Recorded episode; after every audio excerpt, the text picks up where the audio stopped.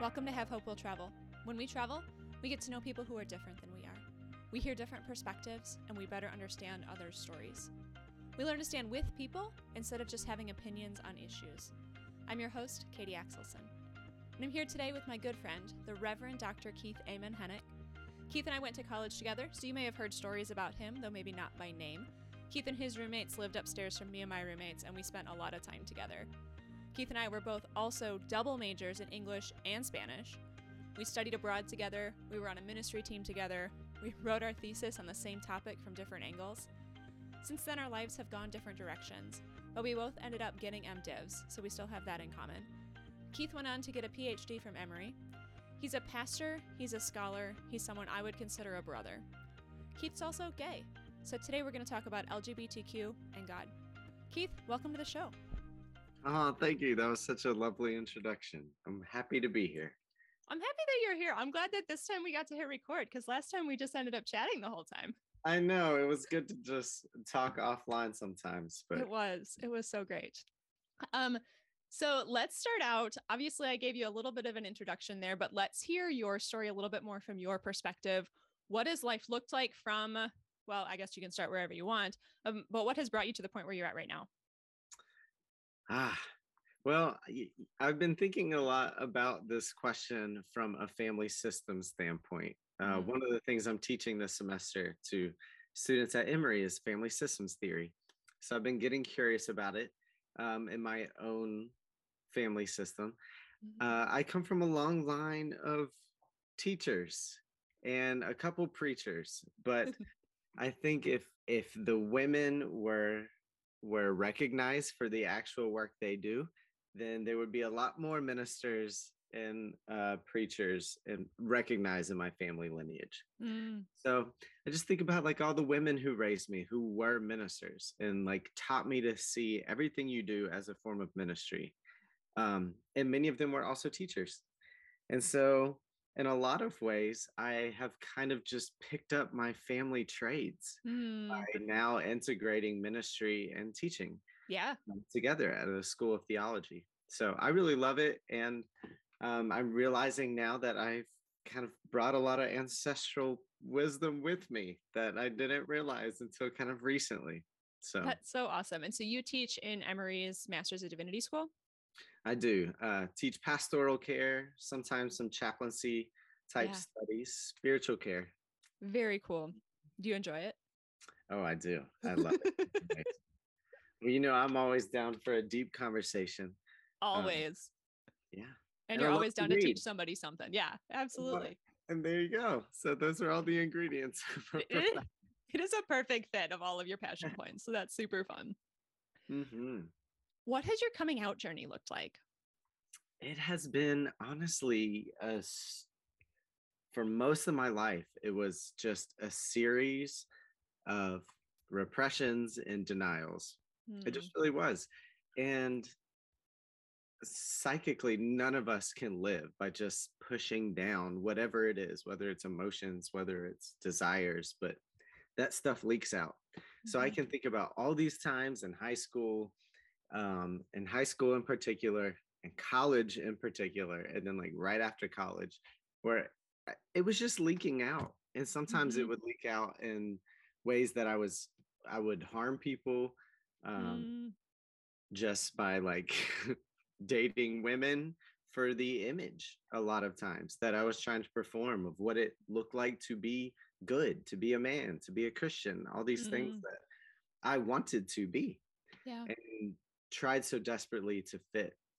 And so gay was never an option with that Mm, for me. Um, as someone who also loved God and loved community, it Yeah. just they were antithetical. The Mhm. religious experience and the gay experience were opposites in a lot of ways. Until at Wake Forest School of Divinity, I encountered LGBTQ ministers and out people of faith. mhm. Uh, being from Hickory, North Carolina, and then going to Gardner Webb University, just had not been exposed to LGBTQ people of faith. I Yeah. just. And so I couldn't imagine for myself what I couldn't see in others. Mm, mhm. at Wake Forest, when I was able to see people flourishing in these beautiful relationships, uh, just free and happy and light, and in ministry and loving God or doing what, or just frankly doing whatever they want to do, but just feeling free. Mm-hmm. It was such a mirror back to me of the ways that I was not free. Mm. And that whole season, all I could keep hearing from God was, There is more freedom. There is mm-hmm. more freedom. Mm-hmm. Like I've made you for freedom. Yeah. And so coming out has really just been honestly an investment in my own freedom. And it has obviously implicated so many other things, you know, about my gender, about my race, about class. Like mm-hmm. when you start questioning, the questions just lead to more questions. Yeah. And you just realize all the ways that you just buy into these myths mm-hmm. that constrict and constrain who we can be in the world. And they also show up in ways that we constrict other people and limit their freedom. Mm-hmm. So for me, like coming out as gay was ultimately just like this radical acceptance that all things are good. Mm. Like the first words God spoke over creation is it is good, it is good, is it good? That's it. So coming out was like finally turning that on the self. Mm. Like I am good. Yeah. And there was no longer the like desperate over functioning of trying to fit or be. And I still, mm-hmm. of course, I mean, I don't say there's no longer that anymore because I'm still trapped in that all the time. Sure. But it's like every time I feel trapped, this mantra comes back to me that there's more freedom. Mm. And it's the freedom of letting go. It's the freedom of like, maybe you don't know who you are. That's fine. Yeah. Just let go. Yeah. Like you don't have to try so hard to meet others' expectations of who they say you mm. are. God, they say God's will for your life is. Right. That makes sense. Yeah. My coming out journey, then, I had to see models of people living in freedom mm-hmm. for me to start living into it myself. Yeah. Yeah. And since it's just been this pursuit of freedom, but freedom, not hedonism. I do want to okay that distinction. Where is the line of distinction then? Yeah, I think it's um love. I know it sounds, I mean, as Christians, like the first commandment, the greatest commandment about loving self, others, God, neighbor, like it's just love. Mm. So to hmm. me, it's like freedom, if it causes harm to suffer others, then it's not true freedom. It's a mm. limited view of the self and of our relationality together. The line then uh, is the freedom is held accountable by community, I guess. Mm, okay. Yeah. What does it look like to reconcile your faith and your sexuality? Because there are a lot of people, as we have both heard, um, who would say that that you're living in sin and that you need to repent of your ways. And what does your journey look like to to recognize that that may not be the case? Mm. So I actually just read uh, a really awesome quote from Mark Epstein, talking, who's a psychotherapist. And he said that sexuality is a threat to spirituality only when it is not integrated. Mm. It's the only time when it's not integrated into the wholeness of who we are and the wholeness of our lives together in community. Yeah. When sexuality is something that we cannot integrate, we can't even mm. have honest conversations about it. That's when it becomes a threat to spirituality. Mm. But at its core, like sexuality is about desire and connection, and it's all these things. And the flavor of Christianity I grew up in, it saw all of that um, as a giant threat to spirituality. Mm. And I just don't experience it that way in my own life. Yeah. I spent so long just trying to figure out, well, what does the Bible say, or what does mm-hmm. tradition mm-hmm. say, or what does community say, and are there communities where I can? And it finally like maybe this is the freedom piece. I just kept hearing God just be like, What do you know to be true? Mm. Like, you know in your gut when you have peace and when you don't. Mm. Like, follow your own peace. Mm. And so for me, it was just like all the teachings that I was given about you will know God, you will know them by their love. Yeah. You will know God by the fruit of the Spirit. Like yeah. where the Spirit of the Lord is, there's freedom and there's mm-hmm. peace and it's like I experience all these when I say yes to myself and mm. yes to the desires in me. Mm. and not when I say no. Like all those years of saying no yielded awful fruit. I just felt shitty all the time. Yeah. Like that's not good news. Mm-hmm. Feel shitty. Right. what would you just say to someone who's wrestling with their own experience and being like, well, I feel shitty when I pursue anything in the LGBTQ realm because I've been told it's been wrong for so long? hmm Yeah, absolutely. Well, I mean, if they have that much awareness, we might just pause and on the you just let's just reflect on what you just said. I like and I think that has been a journey for for me as an adult. I'll speak to it as my own experience. Yeah. As someone born and raised in purity culture. Mm-hmm. And so purity culture is not just a set of like abstinent it's not just abstinence sexually and waiting for marriage but it's also just these really really rigid gender roles. Mm-hmm. and complementary gender roles. To this day i struggle to know like what are the desires in or like when i feel shame about something or i feel desire or i feel anything i still to this day i'm like what is my upbringing Yeah. like what is me what is from god and i think like part of therapy is separating all that out Mm, all that mhm. out realizing the ways that so many of your own thoughts are your mother's thoughts Wow. Yeah. or your pastor's thoughts Yep. and they're not actually uh, from the word of god Mm, and they're not actually from the spirit of god speaking in your own inner silence. Yeah. they're not. And so i would just say to that person the struggle is real to know uh, which of the voices are uh, howard thurman calls it the sound of the genuine. It's hard Mm, to know the sound of the genuine but my sense about that is to follow your peace. I Mm. really do believe that. I think that um, if you do not have peace about a situation maybe that's data and just pay attention to that and if you feel like you have peace nowhere Yeah.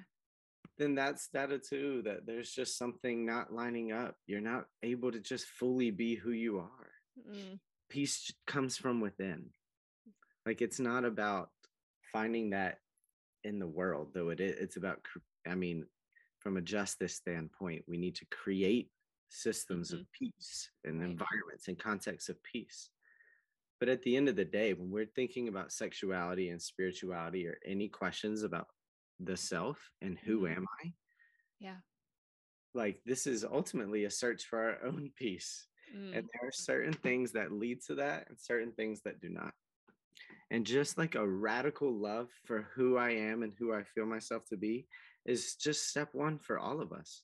Mm, i just wonder if so many of the things we've been taught have just asked us to like the the deepest truths of our faith are also the most simplest ones and our faith says like you have to work so hard you have to fast and pray and do so much and you're still not going to be good enough and you're still Mm. going to like Yeah.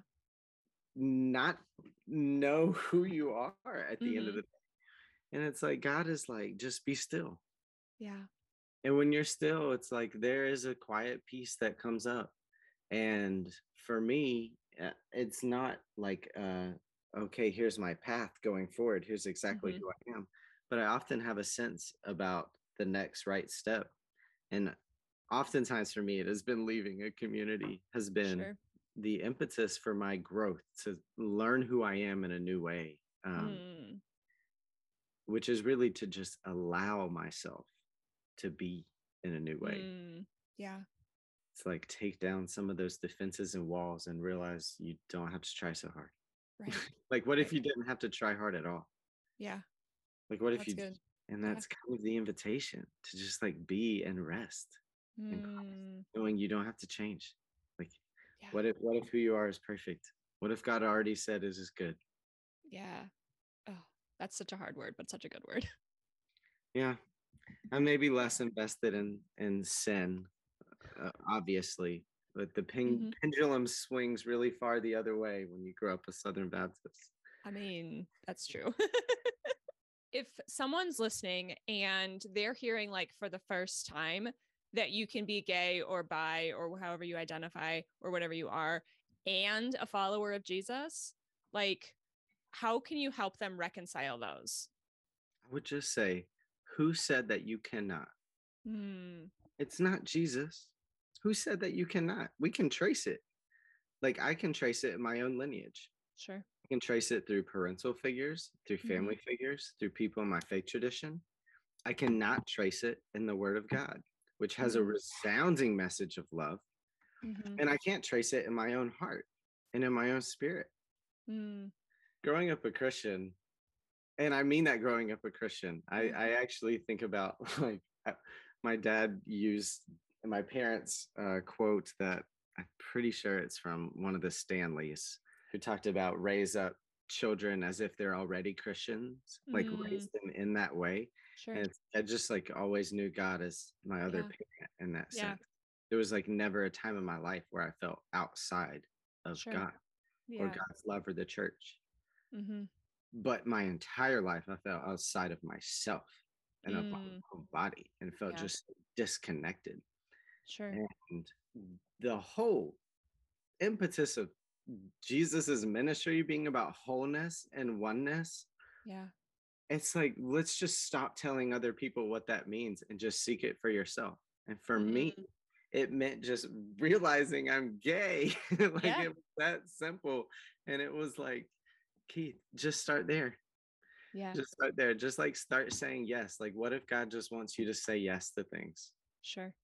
And it's like I, it, it makes you realize that so much of your faith for so long was saying no Yeah. and it's like that i don't i no longer am interested in a faith that says no Yeah. and i think with good. the individual person i know i'm i'm maybe i'm being dodgy with your question because i think at the end of the day like it just it's so particular to the individual person Sure. Sure. Like so many queer people when they come out when i came out i lost faith communities i I'm left sure. the church where i was working Yeah. because quote unquote the power brokers of the church were not ready so there's a lot of pastors in these con- in these churches by the way queer people a lot of pastors in these churches who do affirm you but are too afraid Mm. they're afraid of losing money they Yeah. would rather lose lives than lose money Wow. so for if you are struggling yeah the risk is real like almost every queer person i know has someone in their life that has rejected them Mm. and it's shitty and it sucks. But I am more free now and I have peace every single day. And I Mm. have robust community with people that love me. And it's like we all deserve that. Yeah. It's like I'm not trying to tell people how to come out or when to come out or why. I just want people to be whole. Mm. Like be whole and know that you can have peace and you can have freedom and who you are is good. Yeah. God said it was good. The first words spoken over creation and you are Mhm. it is good. Yeah. So that's my theology. Love it. and I mentioned sin myself. Maybe I'm Yeah. just thinking about it, just trying to think in Christian terms about my own categories. But if like if my theology is this one of initial belovedness, not original Yeah. sin, but original belovedness, then like what Mm. sin?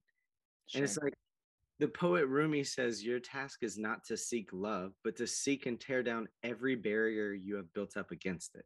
Mm. Like sin are just those barriers. Sure. And then sometimes they're defensive. Like half of the barriers that queer people have are defensive and protective because Sure. we know and we have seen people be assaulted and abused and hurt. So we put out those defenses. For sure. And at the end of the day, our task is not to seek love. It is to realize it is already here and we already have it within. It is just Mm. saying yes to it. It's just Yeah. like letting go of all of those barriers and defenses we've built up against it. And for the person really, really struggling with their spirituality and sexuality, I would guess that that is tied to their experience of belonging in a community. Mm. And if we can just intervene there and help people find places to belong where they are able to ask questions, hmm just be open and honest and genuine, then I think like we can all figure out questions of sexuality and spirituality. I haven't figured it all out, but I have found community that is safe for me Yeah. to question and Yeah. safe for me to grow. And Sure. that is what we all need. Yeah. And unfortunately, the church is just not that space for a lot of people. But it can be. I have found that in progressive churches. How does someone find a progressive church? For me, I Googled Alliance of Baptist churches. I my ordination is with the Alliance of Baptists. Uh, they were the well, you know, split from the Southern Baptists over the issues of uh, inerrancies of Scripture and women's Sure. ordination. Yeah. and also we're the first Baptists to really be ordaining queer people, not just Wow. marrying, but ordaining, Wow. calling trans pastors. Like Wow. for me, the Alliance of Baptists aligns with my values, and as someone born and raised a Baptist, hmm the Alliance of Baptists helps me find ways in community to reclaim my own Baptist roots and cultural Sure. heritage as a Baptist. Like, what does Yeah. that even mean for me in a way that is life giving Sure. instead of so toxic? Yeah. Yeah. for me, it's been um, Alliance of Baptists. You can Google that, but you can also just Google affirming churches, meetups. I know it is hard. It is hard. It is really Yeah. hard. No, I love your comment about like having grown up Baptist and now experiencing the beauty of it again and not the toxicity of it. Like I grew up Lutheran. And so I've got plenty of toxic Lutheran experiences. But then when I went to a Lutheran seminary as a woman, um, to be able to reclaim some of that and to realize, oh, hey, maybe this isn't such a strict like differentiation than I thought it was. Maybe there is still some beauty here. And maybe the the thoughts that I had that were outside of the realm of church Mhm. um at least my experience growing up maybe they actually are still in alignment with scripture Mm-hmm. so there is beauty in that and the redemption of it Absolutely. We are not healthy when we are cut off from our own roots. Mm, Like if we're mhm. born into a faith tradition, even one that we find um, extremely damaging, yeah destructive, there is still beautiful spiritual work to find ways to integrate that. hmm to, to name it as abusive. Like I'm not reclaiming the Southern Baptist tradition. It was extremely abusive to me and so many of the women that I know and love. yeah But I can reclaim the Baptist tradition. That feels good to me. yeah It may not feel good to someone else, and that's fine too. But for me, Sure. like I found a lot of power in just reclaiming the Baptist tradition, which to bring full circle, the core tenets of our Baptist beliefs. We, we don't even have beliefs because that's one of our freedoms is freedom from creeds. We Yeah. have four fragile freedoms, and they are fragile because they have to be defended over and over and over. Mm. But Yeah. Baptists isn't, we're not built around hierarchies and creeds. We're built around fragile freedoms, religious freedom. Mm. And it's like that that I want to reclaim about my own spiritual uh, lineage. yeah no that's good that's good and i'm going i'm fine with the creed like i like the creed it defines it defines what i believe and then i can launch out from there yeah, my creeds. I mean, my creeds are. I'd, I'd I'll use mantras over creeds, that's fine but a That's good fine. creed is like a mantra. Yeah, it is.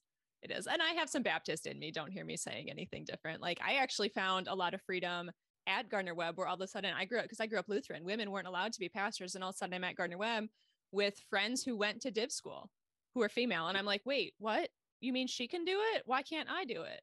You know, Mhm. and that ultimately is what led me to go on to seminary um, and to get an MDiv. Um, I haven't picked an ordaining body yet, but um, to be able to move forward with the education was huge. And I thank my time at Gardner Webb for that. Totally, absolutely. So let's talk as two pastors here. What is the church's role in diversity and inclusion?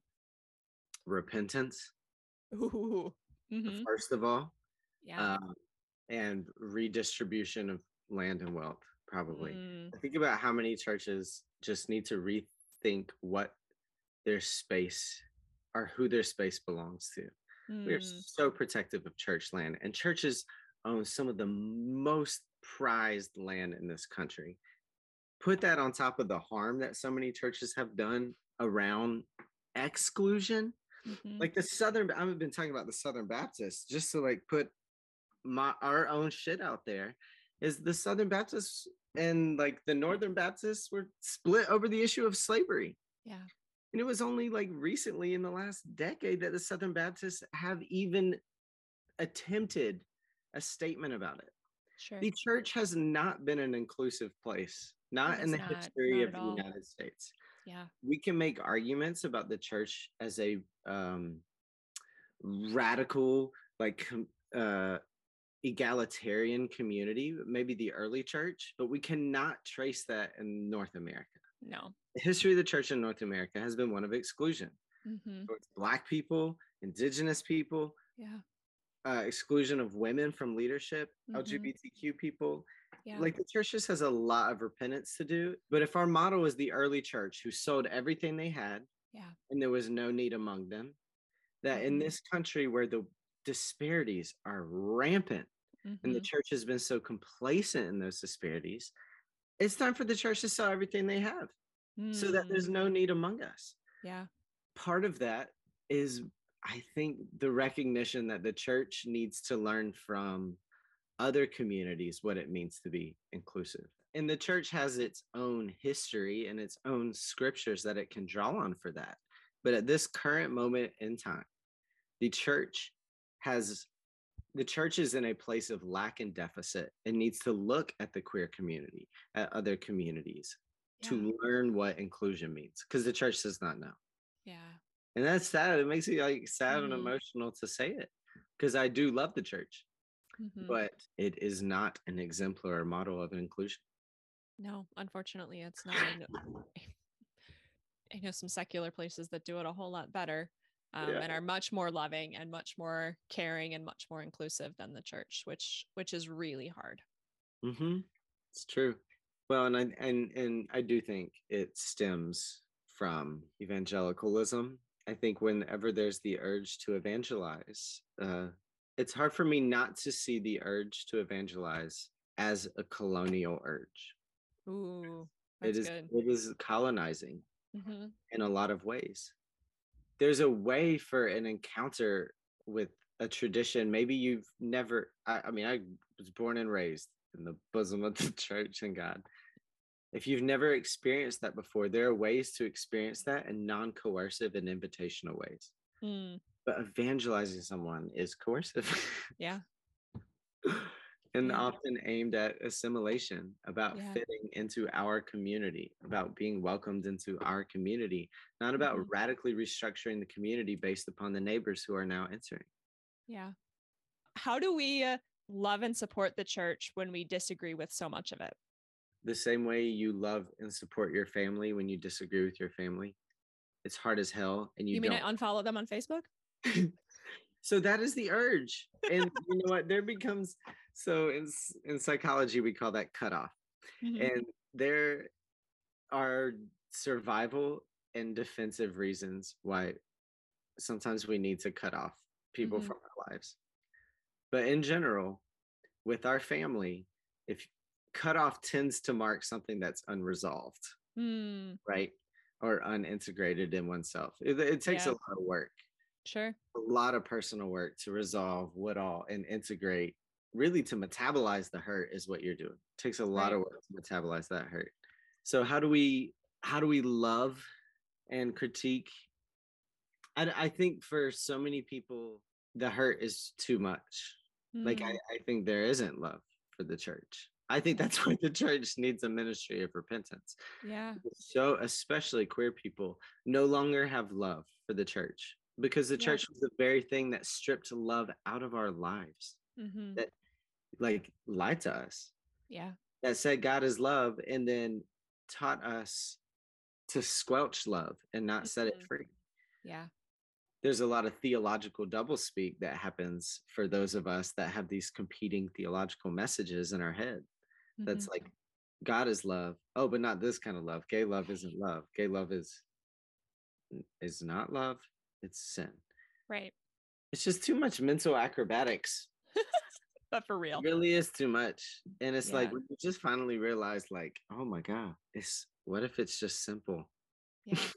not So easy what- It's not easy at all.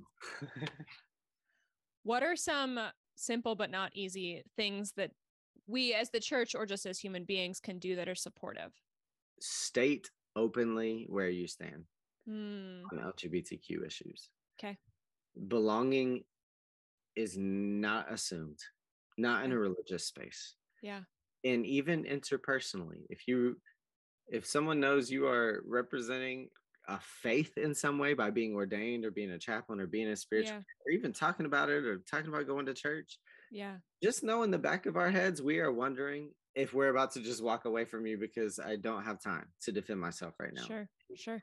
just the emotional energy of wondering like Mhm. does this person affirm who i am do i need to like Sure. hide do i need to tone it down Yeah.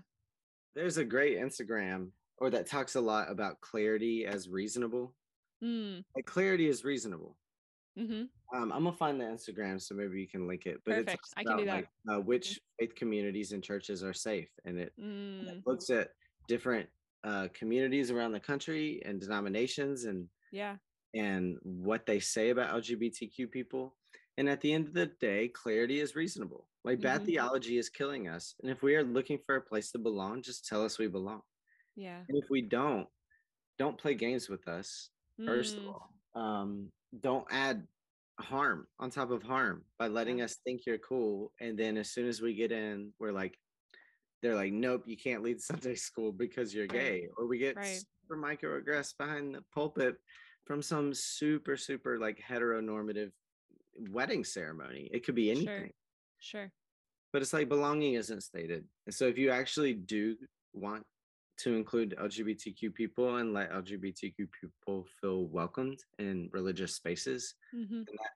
that belonging needs to be overt and Yeah. That's good. What are some other good resources? You mentioned that Instagram that you're going to get the handle of, so I can make sure we link to it. Um, what are other good resources, books, things like that?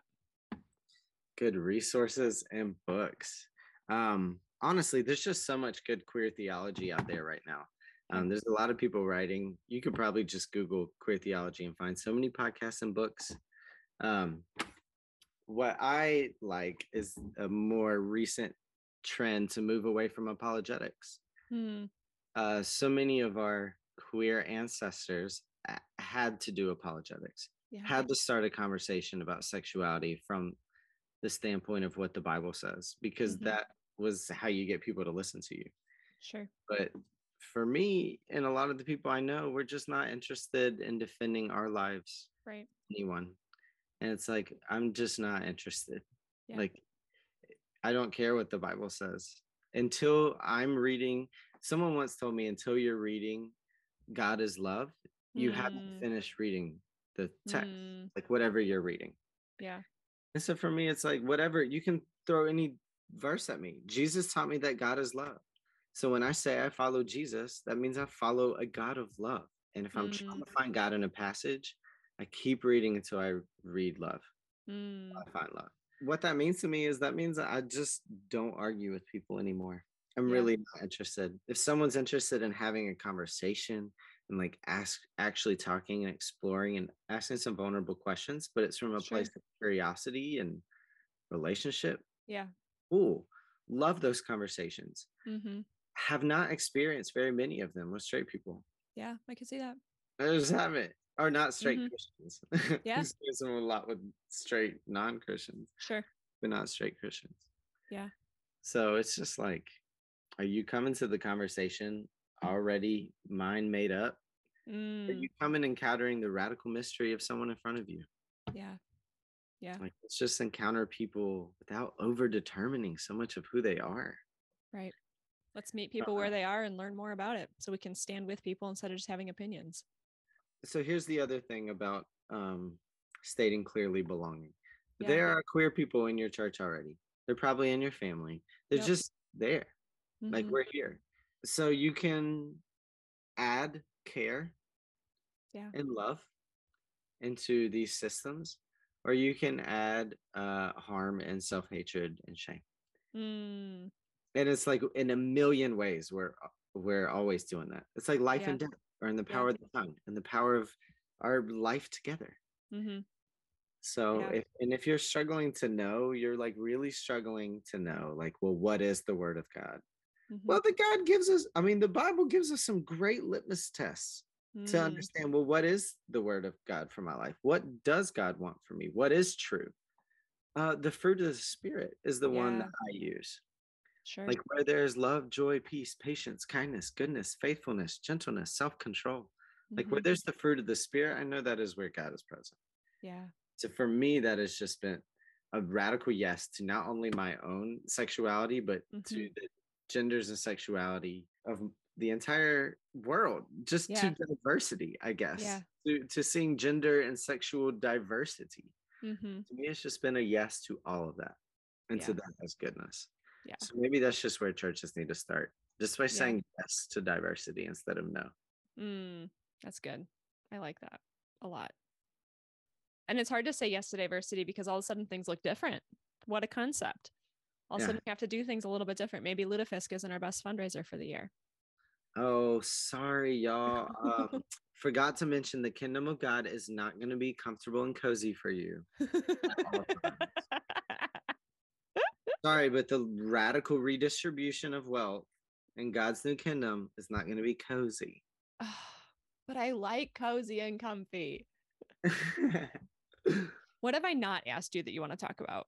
I guess I, the only thing that I would like to talk about that frequently doesn't get asked, and this is a Yeah. problem, I think, with just where our society is. This is a problem with the literature. It's a problem with just our cultural conversations about sexuality and spirituality. Is our conversations are they just circle and circle and circle the drain around Mm, LGBTQ harm. sure. And it's like we have all just been so harmed in so many ways. Yeah. and we are really wrestling with this. But what gets left out of these conversations is that by being queer, by being different, by having a different path for your life than maybe your family or your faith tradition set out for you, Mm-hmm. there are certain gifts and resources that exist within you yeah. and within queer community. And so I think where our conversations need to turn and maybe where how the church needs to engage LGBTQ people is to just look lovingly and generously at the gifts and blessings that LGBTQ people offer to Mm, and mhm, offer to life. Yeah. And it's like after all the death dealing we've done for so Yeah. many years, like maybe we just need like a huge, massive rebirth, renaissance of love Mm-hmm. and appreciative inquiry into the unique gifts of queerness Yeah. our communities. Yeah. Like let's just see what do queer people have to offer. Mm-hmm. For sure. That's good. And I think like you had asked a little bit earlier, like where I stand. I want to share that one of my favorite managers is gay. And Mhm. like I loved him as a manager before I learned that he was gay. Um, which was an interesting way to learn things. And I was like, oh my gosh, I love working for this individual who happens to be gay. And so it was enlightening for me to be like, oh, well, I already loved working for this person. And now I love, now I know that he's gay. Doesn't change how much I love working for him. And so it helped me like grow and be like, oh my gosh, they're not terrible. Not that I ever really thought that they were terrible, but like it was like my own personal experience now in a new way. And Mhm. so then, I mean, this was years ago now. So then I've been able to go from there and realize, of course, a number of my friends have since come out, you included. Been like, I already loved Keith. I'm just love him more now that I know he's gay. You know what I mean? yeah. So, and so just like having those own personal experiences is what helps us grow. And which is why we have the podcast that we have, you know, so that we can have those personal experiences if we don't have that person straight in our life, straight directly in our lives. that was a bad Yeah. use of the word straight. Sorry um, directly in our lives to be able to experience a different perspective that we may not have or know that we have right in front of us. Totally. It's why, like, the first time if I teach anything on LGBTQ spiritual care, queer theology, like, step one, especially if I do this in a church, Yeah. step one is like, who is a queer person that you know hmm and that you love? Yeah. That you just love deeply? hmm Who's a trans person that you love? Right. And if you can't answer that question, then you actually have no business telling trans people about themselves or saying anything about identity. Frankly, you don't even know trans people. Why are you even talking about it? Right. And it's like our call as Christians should be to radical relationality, Yeah. but it just has not been in this iteration of the Yeah. church. Yeah. No, that's good. Culturally, you know, as a as a Mhm. whole, I'm not saying churches aren't doing this. I found Sure. beautiful, loving churches that have done a lot of this work. but Mhm. it's often um I, I think about how both of the churches I've helped work at. Yeah. So much of the ministry of those churches is bandaging the wounds of people that Mm. come from other churches. Yeah.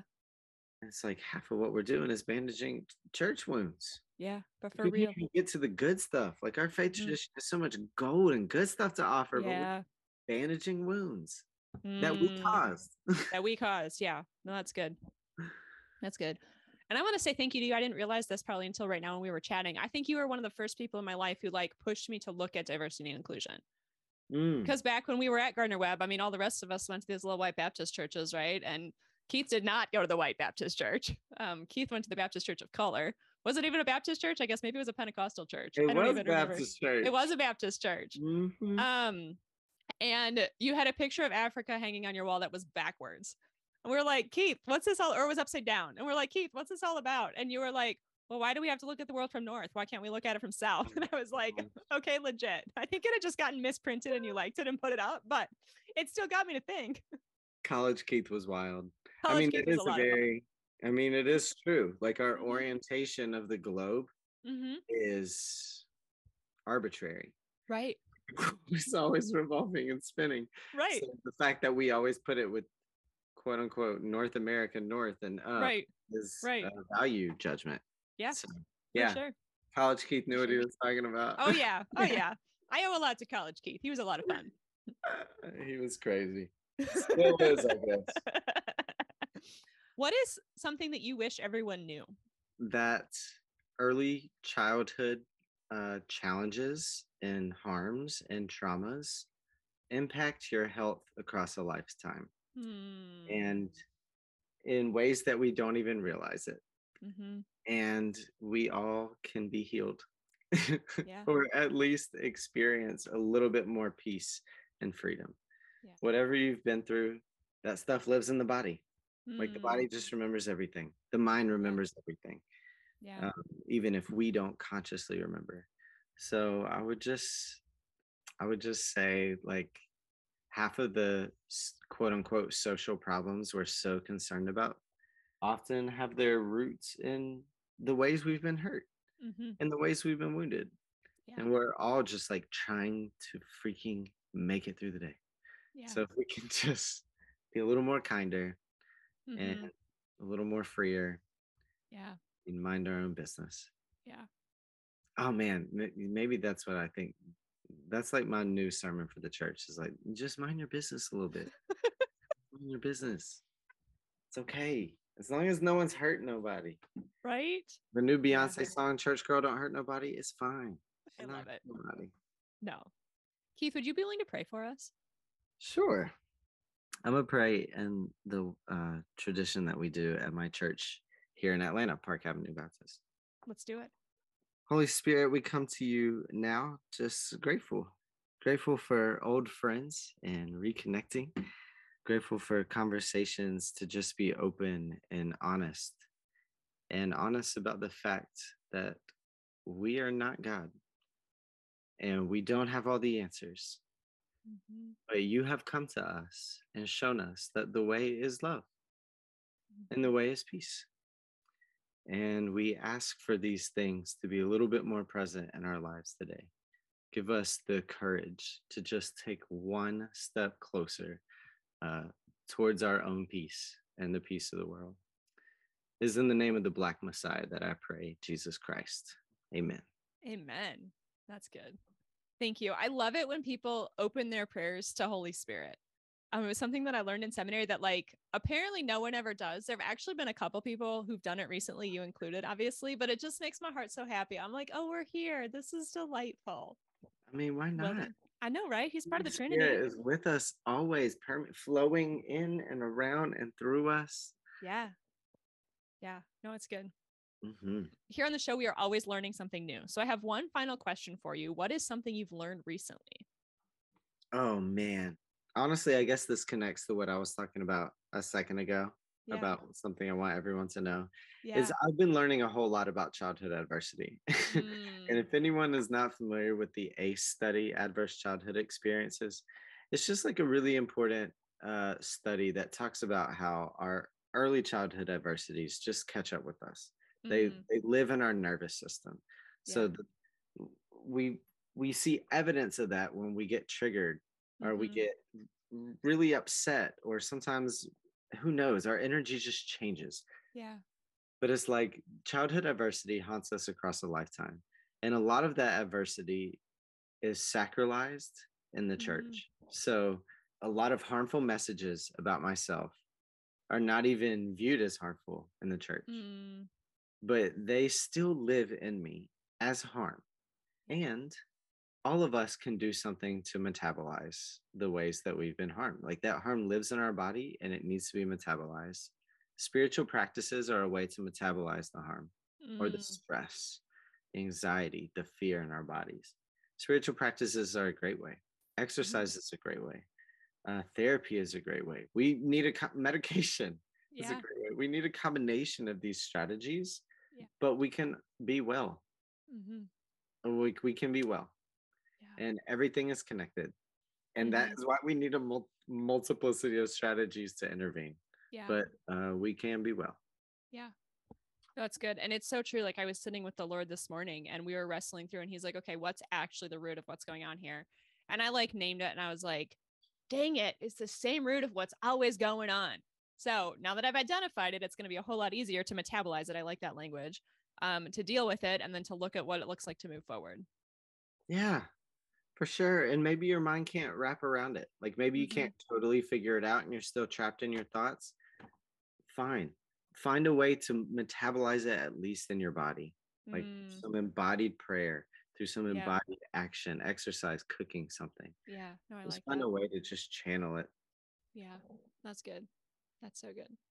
Keith, thank you so much for your time today. This has been so much fun. Um, I always love getting to chat with you and getting to learn from you. So thank you so much for being generous with your experience and for being willing to share.